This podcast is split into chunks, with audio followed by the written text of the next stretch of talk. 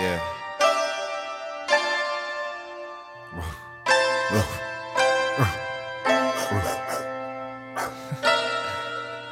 Yeah. I'm a dog, I'm a dog. Can't take me out my yard. I don't work too hard.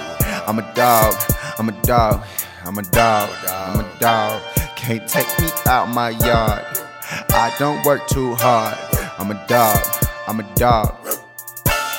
I'm a dog. I'm a dog.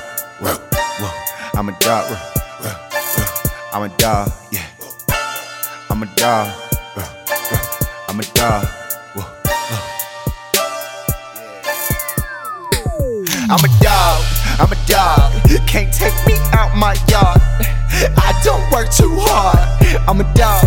I'm a dog. I'm a dog. Can't take me out my yard.